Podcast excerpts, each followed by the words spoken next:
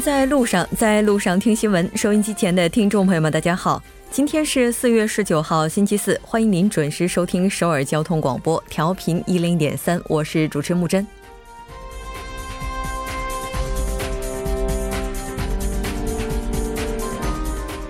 一九六零年的四月十九日，由韩国学生发起的民主运动在这一天被推上了顶峰，结束了李承晚长达十二年的执政。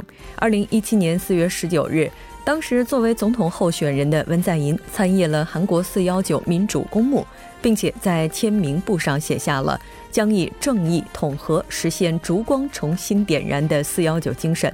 今天，文总统再次写下了将以“四幺九”精神打造正义公正的国家，也希望每位公职者都能时时以此自省。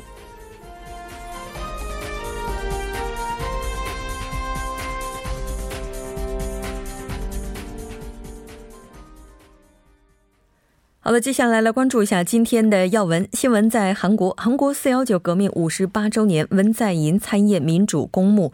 金庆珠宣布参加庆尚南道知事竞选。半岛之外，中国商务部在谈美国封杀中兴，望美方不要自作聪明。美国与北韩首脑会谈地址排除平壤、板门店、北京以及蒙古，有望是瑞士或瑞典。新闻放大镜板块依然邀请专家学者放大探讨新闻热点焦点。今天我们要讨论的主题是非同意奸淫罪惹争议。每周一到周五晚六点至八点，了解最新动态，锁定调频一零点三新闻在路上。稍后是广告时间，广告过后马上回来。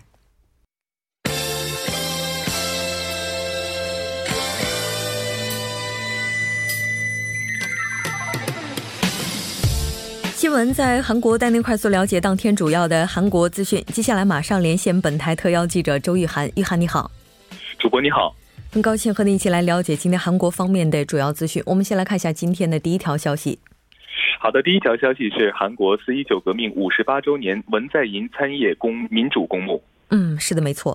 我们也来看一下此次随文在寅同行的有哪些人员。好的，那么韩国总统文在寅呢是在今天上午参谒了位于首尔市江北区的国家四一九民主公墓。为了纪念四一九革命五十八周年，大力弘扬四一四一九的革命精神，那么文在寅呢当天是前往了公墓祭奠了革命先烈。那么当天呢是共有十余名的四一九的革命遇难者的遗孀出席了当天的一个纪念活动。那么在参谒的活动结束之后呢，文在寅并未出席朝野代表参与的一个公开的纪念活动。而是随即离开了现场。主播，嗯，是的，没错。其实我们也了解到，应该说自十三号以来，一些比较大型的活动，李洛渊国务总理也都是随行，应该也是在履行着责任总理职。我们了解到，那文总统他在去年作为候选人的时候，也是曾经参谒过这里。是的，那么就在去年的四月十九号呢，文在寅就曾作为呃总统候选人呢身份呢是来到这里参谒了这个公墓，呃祭奠了革命的先烈。那么就在一九六零年呢，韩国学生是发起了一系列的呃反政府、反独裁的一个斗争，而该学生运动呢是在同年四月十九号达到了一个高潮。四一九革命呢是由此得名。四一九革命结束了韩国政府以来呢李承晚和自由党长达十二年的一个长期的执政时期。那么李承晚。呢是韩国摆脱日本殖民统治、获得解放后的首位总统。因四一九革命呢是在六呃一九六零年的四月二十七号呢被迫下台。主播是的，我们也希望文总统能够以四幺九精神打造正义公正的韩国。这条关注到这儿，我们再来看一下下一条消息。好的，下一条是金庆洙参选庆尚南道知事。是的，在今天上午的时候，他曾经是取消了庆尚南道知事的竞选宣言活动，各界也都在猜测他有可能会放弃。那在下午的时候又决定出马，这个原因是什么呢？是的，那么国会共同民主党议员金庆珠呢，是在今天上午取消了呃原定在这个上午举行的庆尚南道知事的一个竞选的宣言的日程。然后呢，但是当天下午的四点半呢，是再度的在永登浦举行了发布会，呃，宣布参加本届地方选举。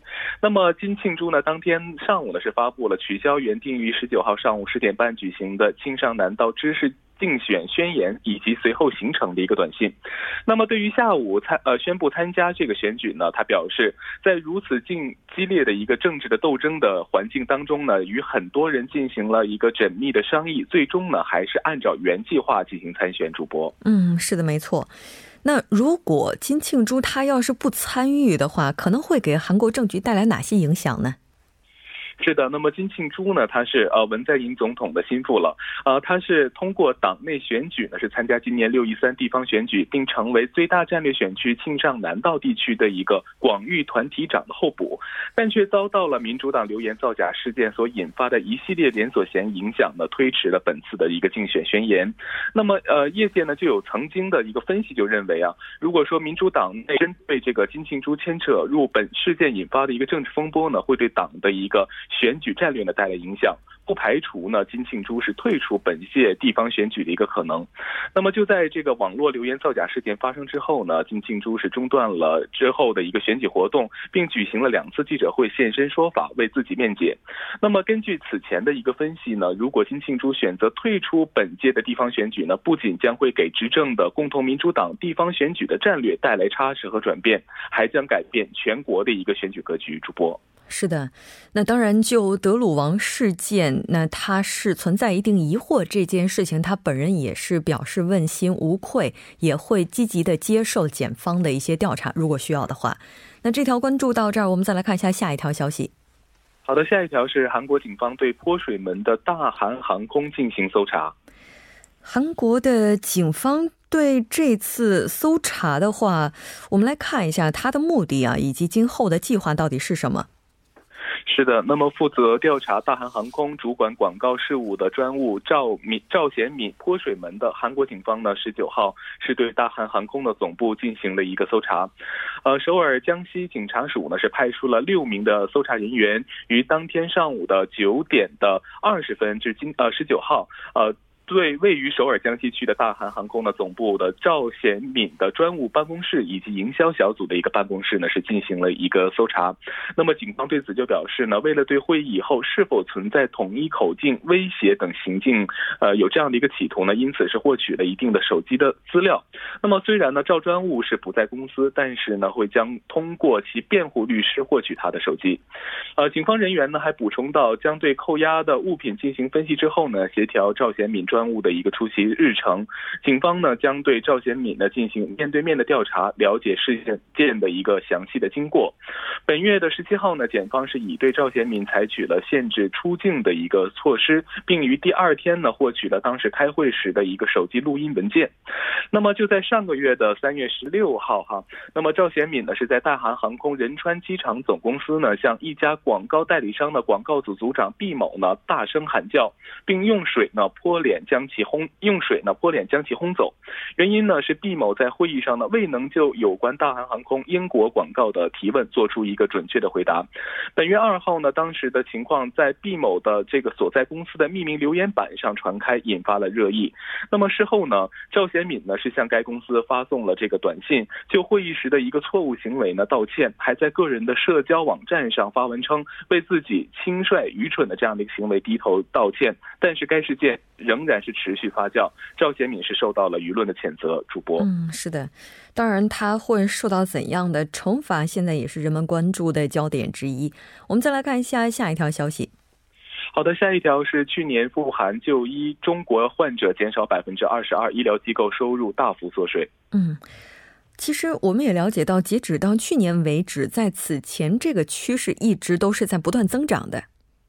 是这样的，那么据福祉呃。保健福祉部十八号的消息呢，去年赴韩就医的外国人呢是共计三十二点一六万，那么较二零一六年呢是减少了百分之十二。所有医疗机构外籍患者的诊疗收入同比减少百分之二十六。那么自二零零九年起呢，政府与国内的医疗机构呢大力宣传医疗韩流，积极吸引外籍患者赴韩就医。尽管多年来是存在这个汇率、油价、政治因素都存在着诸多的变数，但是外籍患者人数呢仍然是持续。增加，去年呢是首次亮起红灯。主播，嗯，是的，那咱们也来看一下中国患者以及其他国家的患者赴韩就医情况怎么样。好的，那么受韩美联合部署萨德反导系统以及中国采取反制措施的影响呢，去年赴韩就医的中国患者呢是同比大减百分之二十二，从二零一六年的十二点七六万人减至九点九七万人。中国患者赴韩就医主要是集中在整整形外科、皮肤科以及内科。那么整形外科的诊疗比重呢是从二零一五年的百分之二十三点八减少至百二零一六年的百分之二十，去年呢则再度的减少至百分之十九点三。连续三年递减。那么除了中国患者之外呢，美国与日本的患者最多。就二零一七年与二零一六年外折患患者的一个增减的趋势来看呢，美国、俄罗斯、哈萨克斯坦、蒙古、越南与阿联酋等外国的这个患者呢，均呈呈现出一个不同程度的一个减少。主播，嗯，是的，应该说这个情况对于现在医疗观光比较发达的韩国而言是比较严峻的。我们来看一下韩国政府未来会有怎样的一些对策。是的，那么为了改善当前的这样一个低迷的状况呢，韩国政府是积极的制定各项的对策。那么保健福祉部相关人士就称呢，针对印度尼西亚、越南等东南亚国家的患者呢，将会采取韩流与医疗观光相结合的一种方式，吸引更多外国患者赴韩。同时呢，还将加大宣传的力度，使中国患者回流。主播，嗯，好的，非常感谢玉涵带来今天的这期连线，我们下期再见。再见。稍后来关注一下这一时段的路况、交通以及天气信息。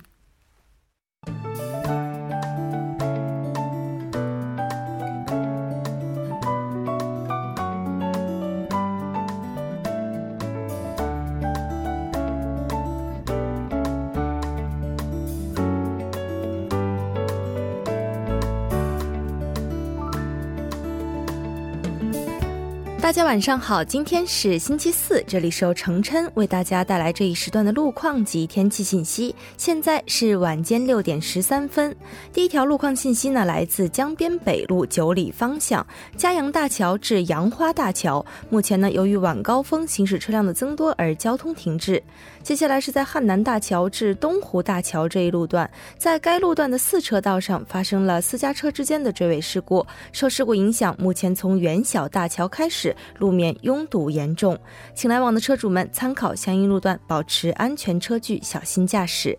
继续下来，在相反方向，汉南大桥至盘浦大桥，在该路段的一车道上呢，目前停滞着一辆故障车辆，受其影响，一车道暂时无法通行，并且当前从青潭大桥开始，路面拥堵严重，路况复杂，还望途经的车主们参考相应路段，安全驾驶，减速慢行。好的，继续来关注天气。本周回暖的脚步一直没有停歇，预计首尔市明天白天的最高温度将会冲击到二十五度以上，天气晴朗，万里无云。我们先来看一下首尔市具体的城市天气预报：今天夜间至明天凌晨晴，最低气温九度；明天白天晴，最高气温二十五度。好的，以上就是这一时段的天气与路况信息，我们稍后再见。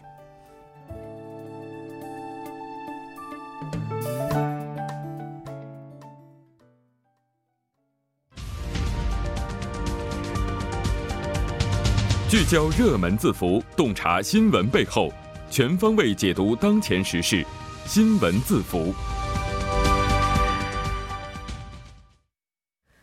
好的，欢迎回来，聚焦热门字符，解读新闻背后。接下来马上请出栏目嘉宾尹月，尹月你好，你好，主播，大家晚上好，很高兴和尹月一起来了解今天的字符。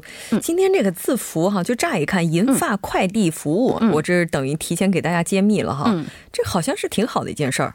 嗯，是挺好的一件事。怎么看是件挺好的一件事呢？嗯。但是这事儿哈，咱们要是 把它再往上个月发生的一件事儿上联想的话，哎，似乎就不是那么好的一件事儿。来看看到底是怎么回事儿。对，那今天主持人呢也是，就是说没有对字符卖了个关子啊，但是对事件内容我们先卖了个关子。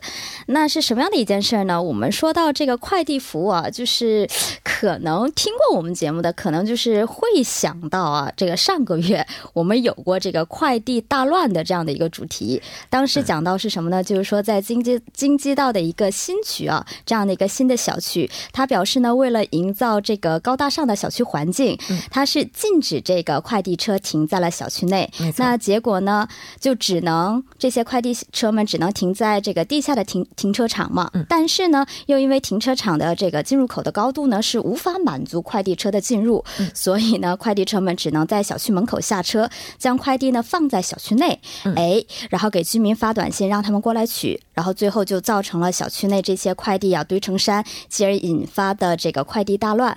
那么这件事后来怎么去解决的呢？是由国土交通部进行了介入，与快递公司啊还有居民代表之间，他们进行一些调和沟通，最后落实了一个名为就是咱们今天主题要提到的这个银发快递服务了。嗯，对，没错。其实我还记得那会儿隐约也提到了说。因为他们这小区不让进，这包裹呢又没办法送到客户的手中，是的，所以有有一些快递公司就不干了，说我就不给你们小区送了。对他们当时有过这样的一个想法，但还没有付出于行动。那么当然，在没付出行动之前呢，国土交通部就介入了嘛。嗯，这个毕竟两端过于一个极端的这样的结果是大家都不愿意看到的。对，所以就引入了咱们今天提到的这个银发快递服务哈。对，来看一下这到底是怎样。样的一个服务。那你想想，顾名思顾名思义啊，谁会是银发呢？哎，除了那些偶像 idol 特意把头发染成奶奶灰以外，那当然顾名思义啊，就是居住在这些小区啊，或者是小区附近的老人了。哎，利用他们的时间给住在小区的住户提供快递服务的一种。嗯，这个呢也是由国土国土交通部去指定，它是指定了小区的周边，哎，一块地，我们就说快递快递车呢，你可以停到这边，然后呢又在小区内建成一个可以。以保管快递物品的一个保管所，那么快快递小哥呢就将快递呢放到这里，然后呢让从事银发快递服务的这些老人们呢再将这些快递送到挨家挨户那边。那么据了解呢，银发快递服务人员呢每天只要工作三到四个小时就可以，那每月呢也可进账五十万韩元不等。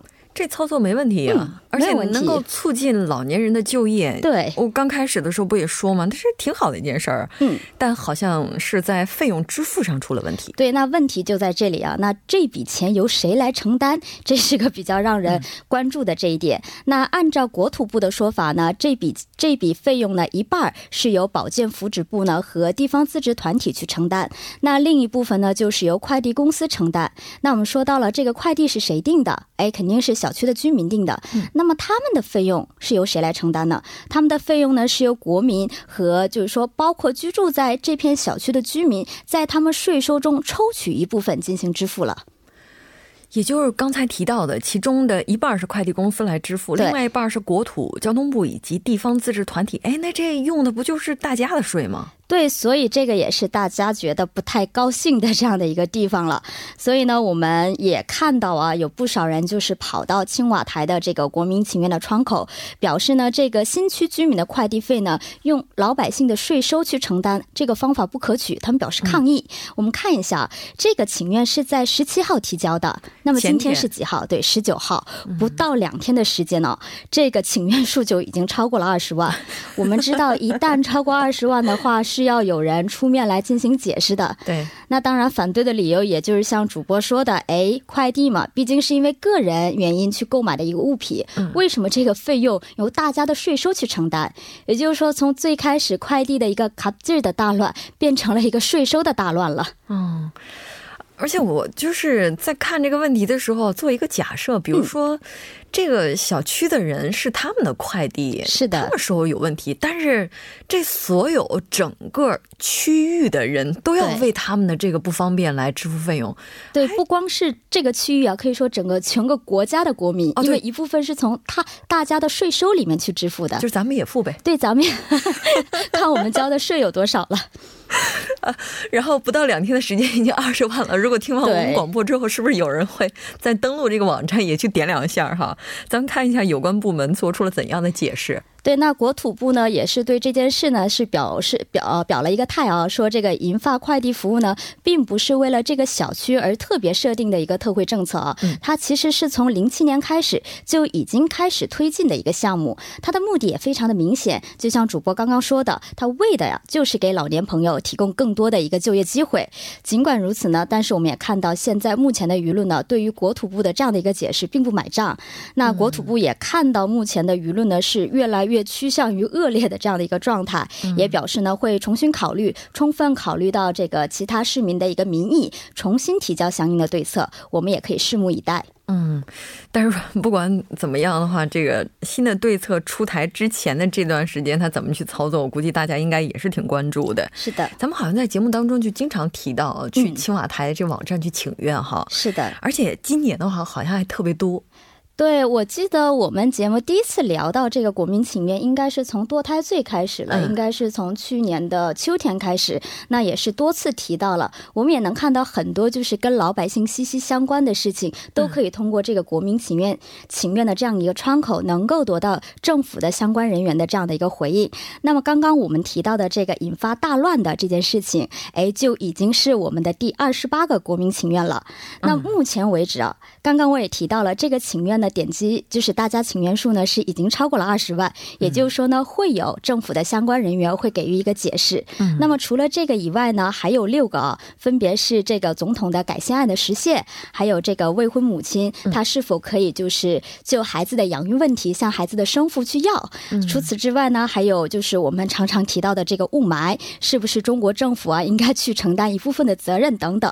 那么除此之外呢，还有三个，这些呢也都等待着这个青瓦台的。相关人员给出一定的解释。我开始期待有越来越多的年轻人能够把这个网页作为 收藏网站之一，就没事儿进去多参政议政，是吧？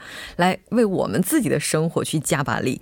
好的，非常感谢今天尹月带来的这一期节目，我们下期再见。好的，明天再见。稍后为您带来我们今天的他说。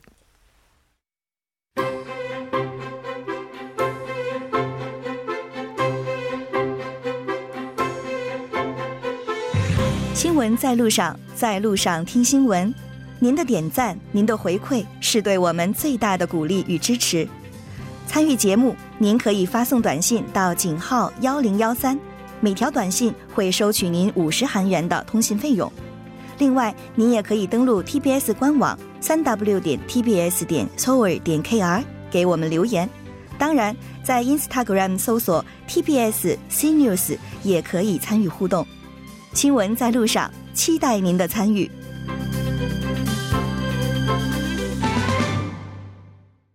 好的，欢迎回来听他说评舆论内外。接下来马上连线特邀嘉宾，来自首尔迪吉特尔大学的郑明书教授。郑教授，你好。主持人你好，听众朋友大家好，我是首尔迪吉特尔大学的郑明书，很高兴和郑教授一起来了解今天的他说。首先来看一下今天您为大家带来的语录是什么。今天的语录呢是우리나라에서는슈퍼맨이아니라슈퍼맘을바라는듯합니다中文就是韩国好像希望所有的妈妈都成为超人妈妈。嗯，这句话呢是双薪家庭的一位母亲所说的话。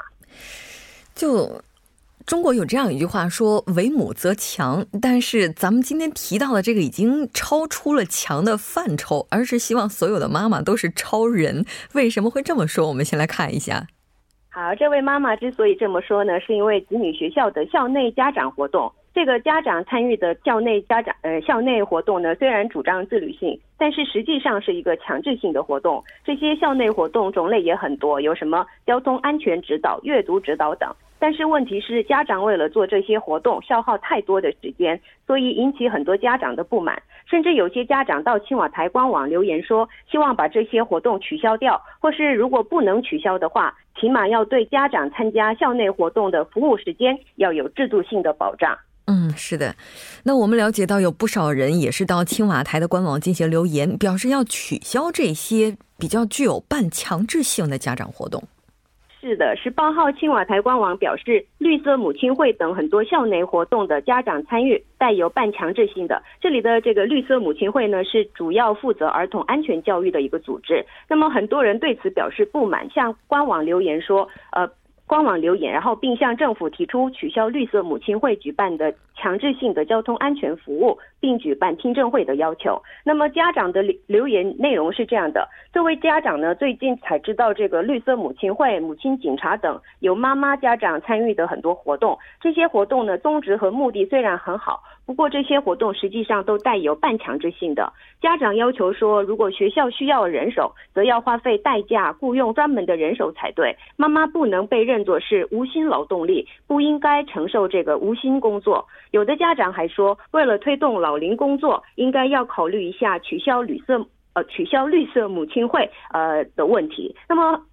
呃，很多家长呢对校内服务活动背上了心理包袱，还有一位妈妈因为上班不能参加校内活动，这样会对不起她的子女吗？于是呢，每次有什么交通安全服务的时候，就雇人替她参加，这样又添又又增添了一个经济负担。嗯，是的，没错。因为对于这些妈妈们而言，如果不参与这些半强制性的活动呢，他们会担心孩子在学校里面受到一些不公正的待遇。那当然，作为双职工家庭的妈妈来说呢，他们应该是对这样的一些活动，这个应该会比较的有负担感哈。但是也有一些妈妈说，从增进情感啊、信息共享这个角度去看的话，这些活动还是非常有必要的。是的，没错，在韩国呢，要教教育好子女有三个条件，条件这三个条件呢，我相信所有韩国人几乎都知道。第一个就是爸爸的不关心，第二个是爷爷的财力，第三个最重要的就是妈妈搜集信息的能力。所以呢，增进感情、共享信息的角度去看，也有人主张这些活动是必要的。那么首尔的一位全职主妇表示，她不知道上班的母亲他们的情况怎么样。不过她自己呢，因为是全职主妇，平时没有机会，只有通过参与子女的校内活动，可以认识到很多人，也可以做社会服务。这些活动都是为子女好的，她就觉得无所谓，非常好。嗯。这可能就是最大的分歧点了，因为对于全职妈妈们而言，参与这些活动呢，一方面也是丰富了她们自身的生活，但是对于双职工家庭的妈妈而言，这可能就是非常大的一个负担了。我们来看一下首尔市教育厅是不是有一些相应的对策去解决呢？呃，这个对于当下这种现象呢，首尔市教育厅就表示，其实家长参加子女校内活动的这个问题呢，每年都会引起不少争论。那么，首尔市教育厅虽然每年投入预算，逐渐改善这些问题，但是它的效果呢，不是非常明显的。那么，交通安全服务，因为有很多家长参加，所以教育厅开始呢，对家长的角色和这个国家的责任苦恼了。嗯，确实是这样的。当然，我们都希望自己的孩子能够在一个非常健康的环境里成长，为此呢，也愿意去付出努力。但是，根据每个妈妈情况的不同，当然，我们也希望教育部门能够找到一个两全的方法。好的，非常感谢今天郑教授带来的这一期连线，我们下期再见。好，谢谢。稍后第二部节目当中再见。